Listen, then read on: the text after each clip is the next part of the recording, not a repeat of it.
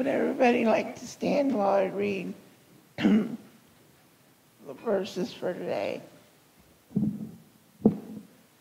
Blessed is the one who does not walk in step with the wicked. Blessed is the one is the way sinners take or sit in the company of mockers. For those who delight in the law of the Lord and those who meditate on his laws day and night, that someone, that person is like a tree planted by the streams of the water, which yield the fruit in season, and whose leaves do not wither, whether they do prosper, not the wicked. They are like chaff. The wind blows away. Therefore, the wicked will not stand in judgment, nor the sinners in the assembly of the righteous. For the Lord watches over the way of the righteous, and the way of the wicked leads to destruction.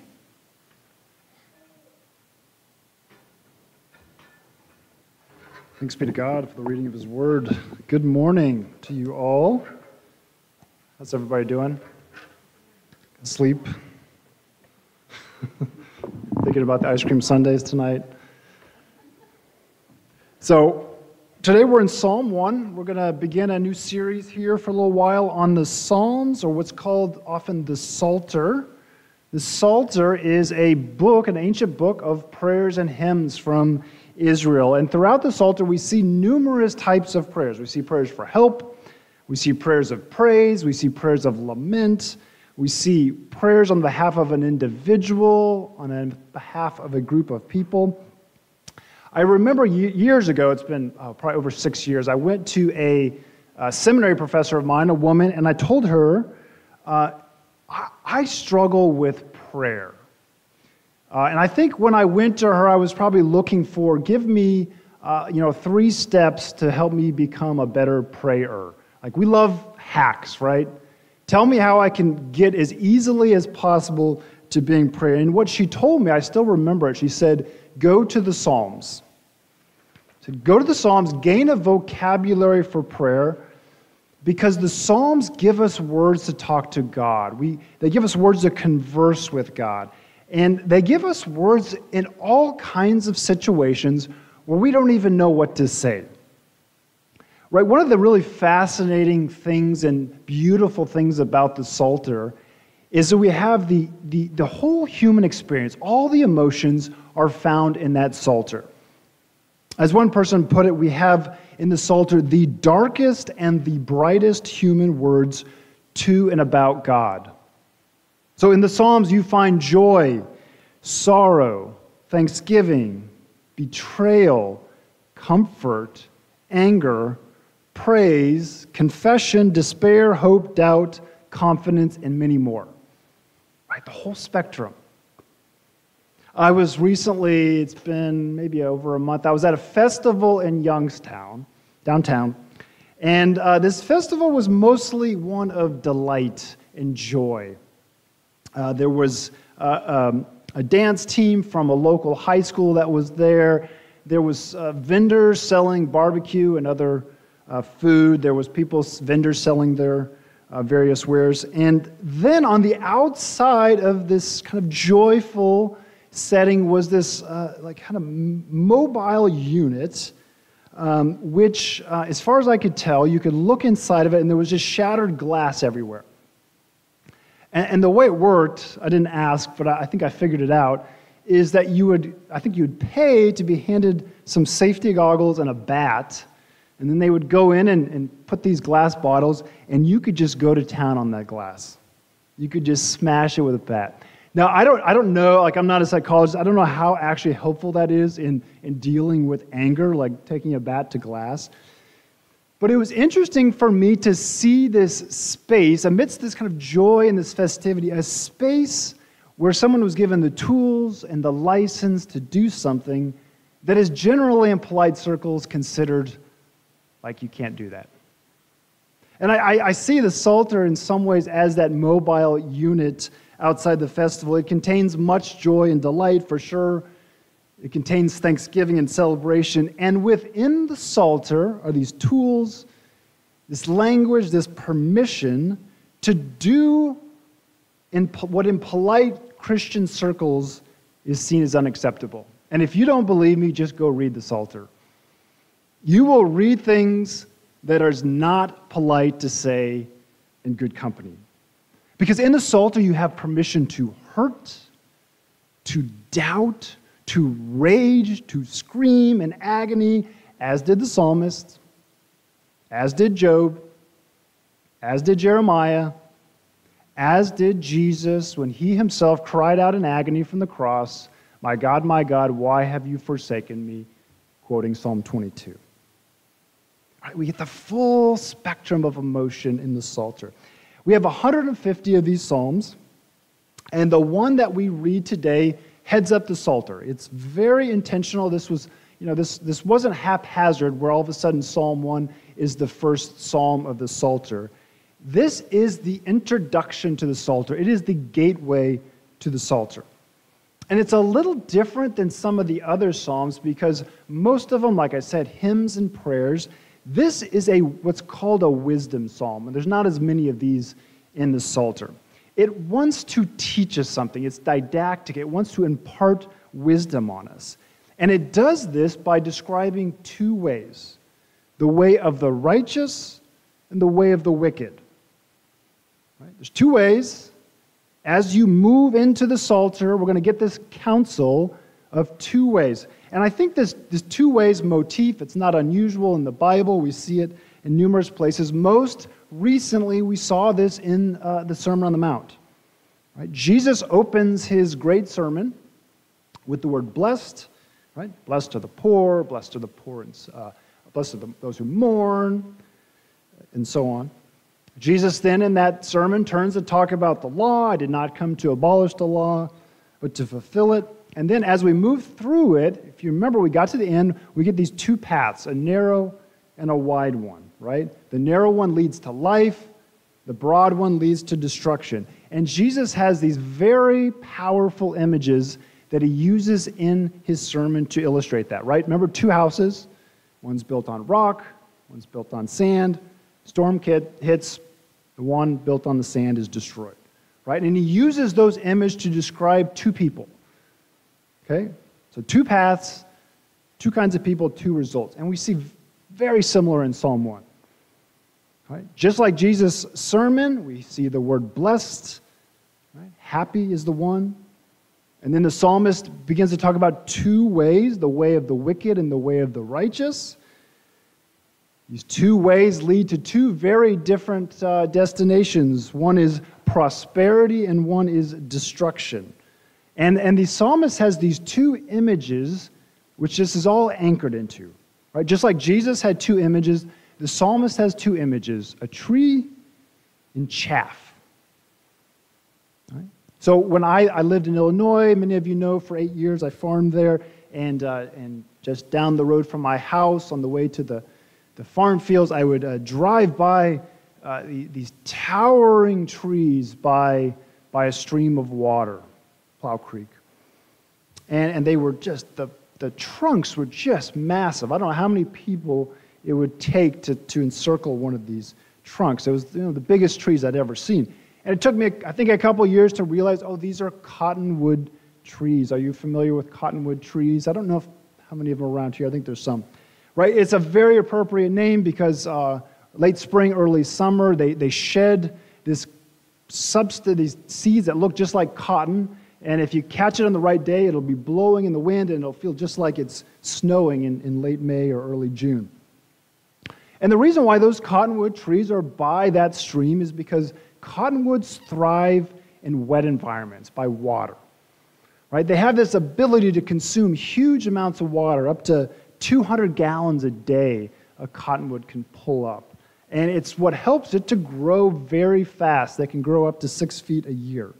Uh, where I lived in Illinois, um, plenty of precipitation, it wasn't just cottonwoods, there was uh, other forests and various types of trees.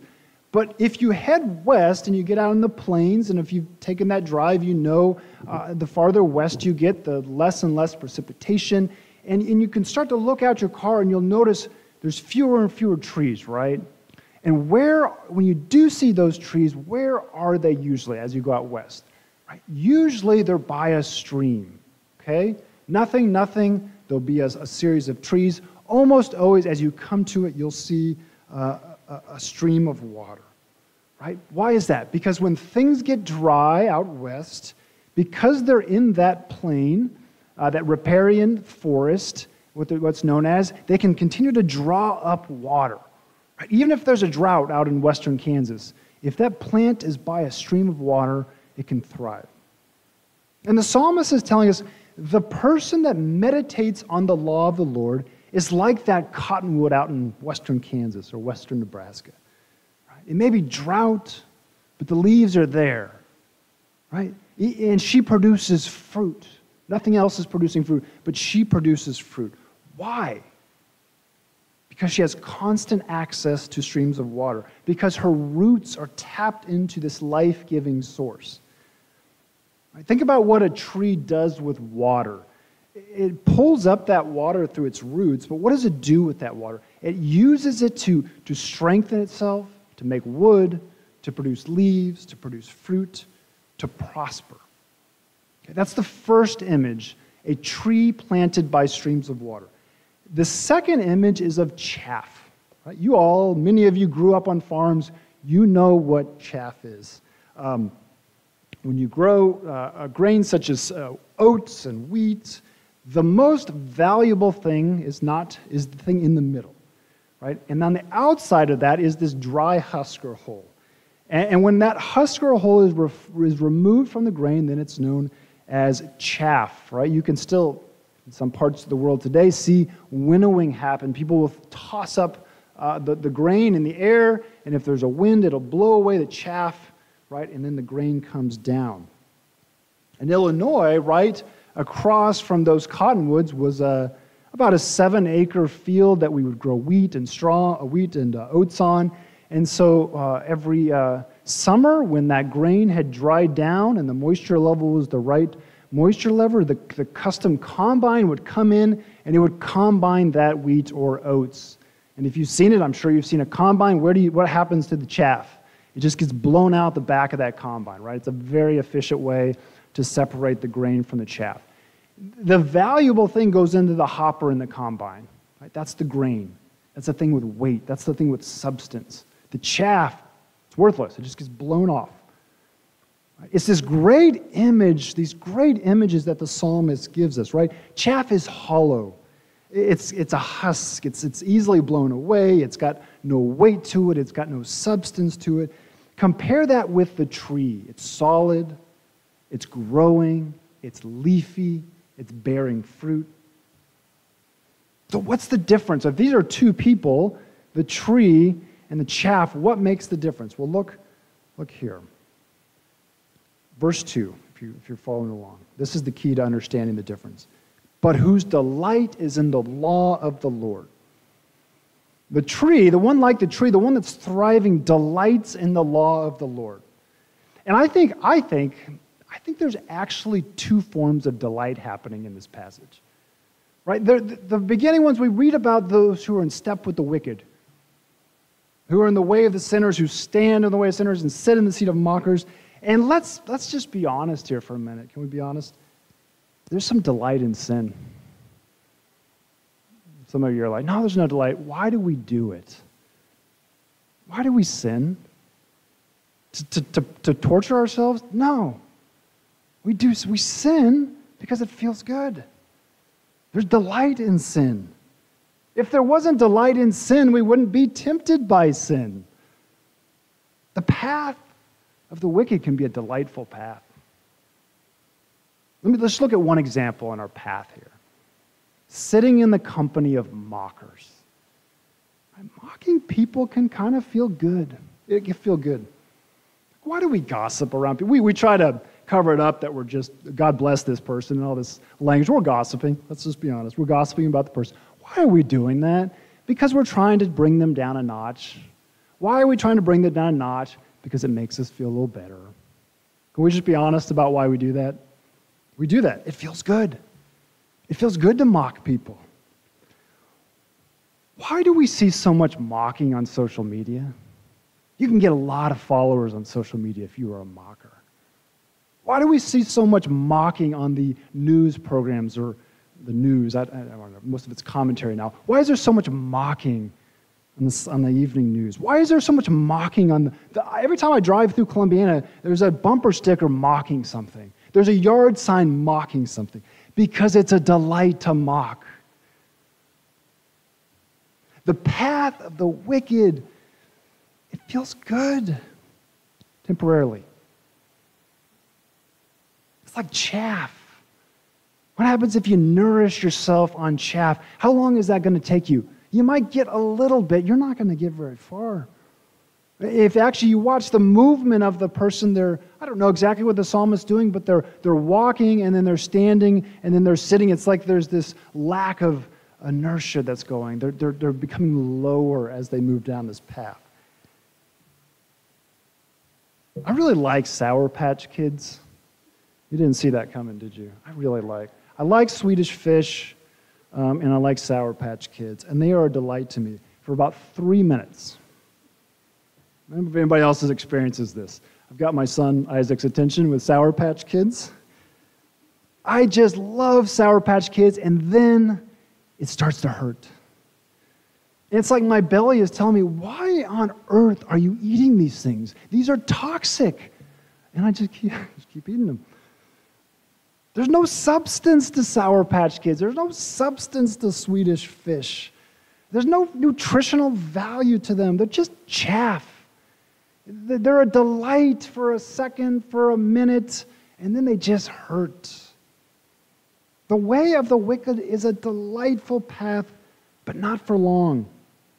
In the long run, if you take that path long enough, it's just chaff. It's going to run its course. You're going to just be blown, just like that, that chaff being blown out that combine. You're going to find yourself just blown in whatever direction. Whatever is the latest trend, whatever is the latest fad, you just blow around because you're looking for chaff to nourish you. But, what about the righteous? Now, where do the righteous find their delight? In the law of the Lord. This, this, this word law we, we typically think of as as Torah, which is the first five books of the Old Testament, what we typically call the Pentateuch. Um, but in a it's referring to that, but in general, Torah also means just instruction and teaching. It's more than just the first five books. For example, in Jesus will actually quote a psalm in the Gospel of John, but he won't call it a psalm, he'll call it law. He says, But this is to fulfill what is written in their law, this is Jesus, they hated me without reason. Well, that's not in the first five books of the Bible. That's in a psalm that Jesus is quoting, but he's calling it law. Right? So, so when the psalmist says law, I think we can definitely assume it's the Pentateuch, but also everything forward, remember this is the gateway to the Psalms, everything we're going to read in the Psalter after this is going to be considered part of that. In fact, the Psalter is broken up into five books, which is not a coincidence. I'm sure it's, it's to correspond to the five books of the Pentateuch, the Torah. Um, and also, I think for us as Christians, we can take this a step farther. Right? Remember in 2 Timothy, it says this All scripture is God breathed and useful for teaching, rebuking, correcting, and training in righteousness. Right? For us as Christians, we affirm that all scripture is useful for instruction. So that's the first thing. What is the righteous? What is the tree doing? They're looking to the instruction of God to nourish them. But there's something else they're doing. That's easy to miss. There's actually only one action in the psalm that the righteous person takes. This is it. And who meditates on the law, on his law day and night. How, what is the key to taking the path of flourishing? What is the key to becoming like a tree planted by streams of water, which grows, which is healthy, which bears fruit? According to the psalmist, it's meditation. The only action that the psalmist takes is meditation. Right? The unrighteous person, he sits, he stands, he mocks. The righteous one meditates. Like, what comes to your mind when you hear that word meditate? We don't, I don't think we use that word a lot in our stream of faith. We like to do things, right? I don't know, meditating. Or we think, oh, that's that New Age stuff, that's that uh, transcendental, that's the Eastern religion, that's, that's meditation. But right here, we have right at the head of the Psalter the instruction to meditate. We cannot discount meditation, right? So, what does that mean to meditate? Well, in the Old Testament, it would mean a couple different things. One, it can also it can refer to saying something out loud. You kind of have this low, this low muttering sound. Uh, it can describe kind of like someone who's mumbling. And I think that is helpful in some way because it reminds us that almost all of Scripture, particularly the Psalms, were not meant to be read silently. Like most of us who do our Bible study, we're doing it silently. But back then, most people didn't have Bibles, they didn't have Scripture, they didn't have scrolls. They had memorized it, and then they would say it out loud or they would hear it read in the synagogue. Okay. I think that's actually a good practice. As we think about moving into the Psalter, especially with the Psalms, as you come to them, read them out loud. I mean, do this with your reading too and your daily reading, but try just reading it out loud. I think it does something different. Remember, this is poetry, right? This is Hebraic poetry. Poetry is typically meant to be read out loud. But there's something else going on here too. It's not just that, because meditation can also mean to absorb something. Right? So think about think about a cow. Think about a cow eats. I used to have cattle. Right? I used to enjoy watching them. They'd be out on pasture. They would graze. You would come back a couple couple hours later. Usually they're lying down if they're healthy. And what are they doing? Chewing the cud. Yep, right. They're chewing. Right. They they bring back up what they've harvested and they chew on, and they do that so they can further break down that material that, that grass or that hay so that it can nourish their bodies. I think that's a great illustration for how meditating on Scripture works, right? It's chewing, it's slow, it's thorough, it's taking God's word and bringing it back up and chewing on it so that it can nourish us, so that it can be like those streams of water. I know many of you, I've talked to many of you who begin your day uh, reading the Bible, often with our Midway Bible reading plan. So, if you don't know what that is, we can get you a copy. Five days a week. There's this year, there's an Old Testament reading, and then there's, which we're in the book of Job right now, and then there's a gospel reading. We're in the Gospel of Luke. And I'm assuming that many of you then, this is what I do, you go from reading scripture to prayer. Very common uh, movement. I would affirm that. That's a great way to begin your day. But if you're anything like me, what typically happens is if you do, you do your Bible reading and you get done and then you go straight to prayer, and there's not really much connection between the two things. Tim, Tim Keller, he describes meditation in a helpful way. He describes it as a bridge from Scripture to prayer. Meditation is a way that we take these words, something abstract, and we enflesh it, right? We, we take something that's really cognitive, that's something in our minds, and we flesh it out we, we ruminate on it until it begins to, to affect our hearts, until it begins to affect the way we live. We can begin to apply that to our lives.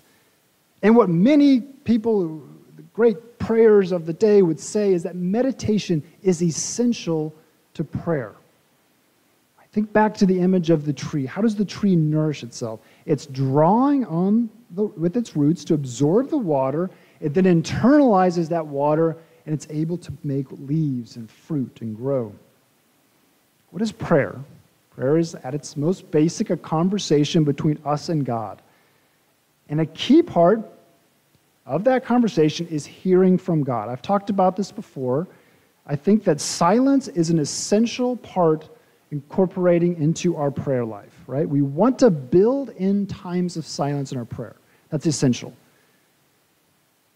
But how do we how how do we hear from God? That's one way.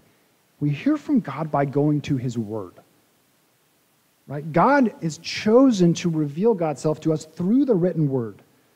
Right? And so when you and I, when you when you pick up your Bible in the morning for that Bible reading plan, you're not reading the newspaper.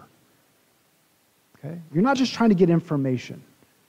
You are trying to hear a word from the Lord to you. Often that's corporately, we're hearing a word from the Lord, hopefully right now, and individually. Think about how a conversation works. Imagine your friend comes up to you and says, uh, after a long day, I'm struggling, and I just had a horrible day at work, and you respond, How about those pirates? You see that double play last night they, they used to beat the Phillies, they've won five in a row. Right? Go Pirates. There's a disconnect, right? They're trying to tell you something, and you're responding with something that has nothing to do with that. Eh, you're not listening to them. It doesn't really show that you have much of a relationship with them because you're taking the conversation in a totally different direction. And I think sometimes we, we do this in our prayer life, right? We, we sit down for a Bible reading, and we hear a word from the Lord, and we just dive straight into what we want to talk about. There's, there's a time to talk about what you want to talk about in prayer, absolutely. But if you're anything like me, you just dive right into what you want to talk about rather than thinking about what is God saying to you. You see, we tend to see prayer as a monologue rather than a dialogue, right? Prayer should be a dialogue, like every relationship. And this is where meditation is very helpful because it acts as that bridge between Scripture and prayer. Rather than going straight to Scripture, there's this bridge of meditation that we can do that we, we ruminate on what we just heard. We're like that cow. We bring it back up, we chew on it in our minds so that we make sure we can absorb everything it has to offer, all that nourishment. And one of the ways that there's various ways you can do this, right? If you've got a way you already do that's working for you, that's great. Often, what people will say is that it helps to have questions. Okay, so like for example, and this is similar with Bible study. You, we, many of you have done the Discovery Bible study. Uh, we did that for numerous times uh, in our Sunday school class. You read a passage, and what do you do? You ask questions. Like, what did I discover about God in the passage? What did I discover about people? How can I commit to obeying this passage? Right? What, what happens is those we, we kind of have kind of super, often superficial understandings of the passage, but when we get those questions, it pushes us to go deeper. I found that very helpful in Bible study. Something similar, can, we can use that tool in meditating as well. Uh, Martin Luther, the, the reformer, he had a method for this. There's a story goes that, that Luther was getting his, his hair cut, and his barber asked him, Dr. Luther, how do you pray?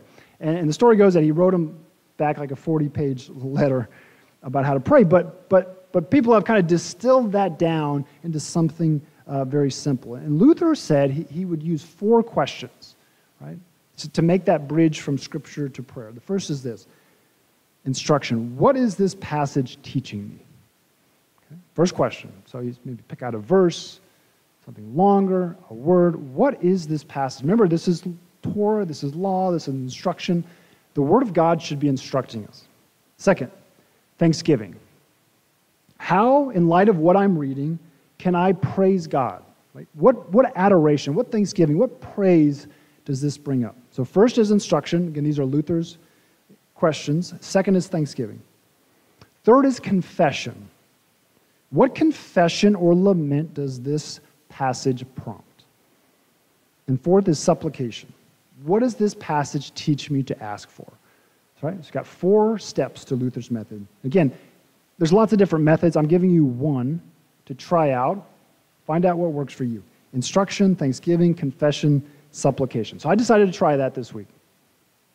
If you're reading the Midway Bible plan and Luke, we read the story of Jairus and the 12 year old woman. Anybody else read that this week? Good. Hopefully, a few of you. Right? I love this story. Jairus is the synagogue leader. He's desperate. He comes to Jesus, falls down, and, and asks Jesus to come. Jesus immediately goes uh, to, to his 12 year old daughter. But on the way, he's interrupted by this woman who's been bleeding for 12 years, who's desperate to get to Jesus. And he, uh, she touches him, and he stops. And you know, who, who, touched me? And you, know, uh, you probably know the story. Okay, so I, so I read that. That was my, my reading. Um, and normally I would just probably maybe move forward with my prayer, but I, I rested with that story, okay? What, what is that? What adoration, what thanksgiving does that bring up? And I, and I ruminated on that for a little while, and I thought, man, because this is one of the harder, I don't know about you, this is one of the hardest types, parts of prayer for me. I know that the adoration is part of prayer, but typically I just find myself saying the same thing every day. God, you're, you're so great, you're the creator of the universe, absolutely true. It's all very abstract, it's not very specific, right? And I just say the same thing every day. Okay, this is where this can be helpful. I meditated on this story and I thought, oh man, our God is a God in the person of Jesus who is interrupted, who doesn't mind being interrupted by someone and going straight to them to heal. And, and not only that, not only is our God in the person of Jesus okay with being interrupted, but he'll be interrupted again by, by a marginalized woman who's coming to him and just trying to touch him. Right? And as I, as I meditated on that, I felt, oh man, this is beautiful. Like, this isn't just abstract, this is who my God is. Okay, then I, then I, then I went into confession. What, what might this, this story about Jairus and the 12 year old daughter, what might this make move me to confession? And I thought, and as I've been thinking about since, like, how do I, uh, how do I respond to in, interruptions? How, how, when I'm on my way to, to doing something and someone comes up and interrupts me, what is my reaction to that? And then I thought about Jairus, right? A really respectable person in the community. He's so desperate. He just, he just falls down on his knees before Jesus. He doesn't care what other people think. I'm sure that wasn't the typical thing for a synagogue leader to do. And, I think, man, am I going to Jesus for healing? Maybe I'm going to the chaff to nourish me. Maybe I'm going to, to Netflix or, or, or, or whatever, food or entertainment where am I looking for nourishment? Am I looking at it from the living water? Or am I looking at the chaff? Do I believe Jesus can really heal me? Or do I actually look everywhere else but Jesus for healing? You see how these questions, now I'm starting to get specific. Now this isn't some general I, uh, I send against people. It's like, no, I'm not looking to Jesus for healing right? I'm meditating, I'm ruminating. It's going deeper. Now it's affecting my emotions, I'm absorbing it. How are we going to be people who walk the path of righteousness? I don't think it's an easy path. Think it's a delightful path, but it doesn't always offer that really chaffy kind of stuff, that really sour patch kind of stuff. You know, there's some days where I sit down and pray and read scripture and I just don't feel anything. Right? And, and maybe for a period of time I won't feel anything. But as we keep going to the light and the law of the Lord and meditate on the law of the Lord, what you find is that God meets you there. Right? If, you, if, you, if you're expecting this to happen in one day or two days, it doesn't happen, right? It's like the Sour Patch Kids. You can go, go to Netflix for that. But if you want the substance, if you want what's going to sustain you for the long haul, if you want what's going to sustain you when the drought hits your life, immerse yourself in the law of the Lord. Immerse yourself in the law. That's the stuff that has the substance. So much of the stuff, so much of the stuff we spend our time on is just fleeting. It's blowing in the wind. It's not going to last right? So much of what we read in the news, we will not know about this in 20 years or 30 years or 40 years. So much of the self-help books that you can find, those aren't nobody's going to be looking at those in 20 years and 30 years. What are we looking at today? The Psalms? Thousands of years later because it has substance. Because it's not chaff. This is nourishment. This is the life-giving law of the Lord. And it's where we need to tap our roots into and draw. How often? What does the psalmist say? By day and by night. By day and by night, right? There's a regular rhythm to it. This isn't something we just do on Sunday morning. If we want to be nourished by the word of the Lord, we've got to be in it day and night. We've got to have a regular rhythm. Why? You know, we, we as Anabaptists talk a lot about, rightfully so, that we're about following Jesus, right? You know what Jesus did a lot? Immerse himself in the Psalms as far as I can tell, there's no book in the Old Testament that Jesus quotes more than the Psalter. And if that's true, I've got to believe that Jesus had immersed himself in the Psalter. I, I got to think if, if I'm an, as an Anabaptist, I'm really serious, like, like all other Christians, that I'm going to follow Jesus. Well, part of following Jesus is going to be immersing myself in the law of the Lord. Right? Where, did, where does, we'll talk about this. I'm sure we'll come up in this series, but one of the most moving, moving verses in all of the uh, scripture for me is the cry of dereliction on, on the cross. My God, my God, why have you forsaken me? It's incredible. Incredible, incredible. Where's that from? Psalm 22. We don't know for sure what was going on in, in Jesus' mind on the cross, but what, what people will tell you is likely, very likely, Jesus was running through Psalm 22 in his mind. Jesus, in, in this moment of despair, what comes up naturally is that cry, My God, my God, why have you forsaken me? Of course, if you follow that psalm through the darkness, you will arrive at, so often like the Psalms do, you will arrive at hope. You will arrive that despite all that, God reigns. Why can Jesus do that? Because he's meditating on the law day and night. Nobody was, was more nourished, was more solid than Jesus. He meditated on the day, on the, on the law of the Lord day and night. Let us do the same. Let's pray.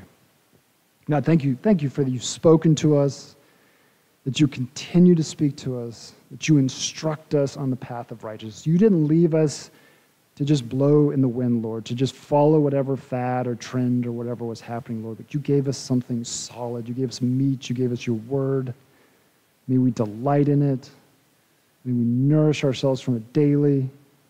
May we draw from it in seasons of plenty. May we draw from it in seasons of drought. And may we, by the power of your Spirit who works inside of us, bear fruit for your kingdom. In Jesus' name, amen.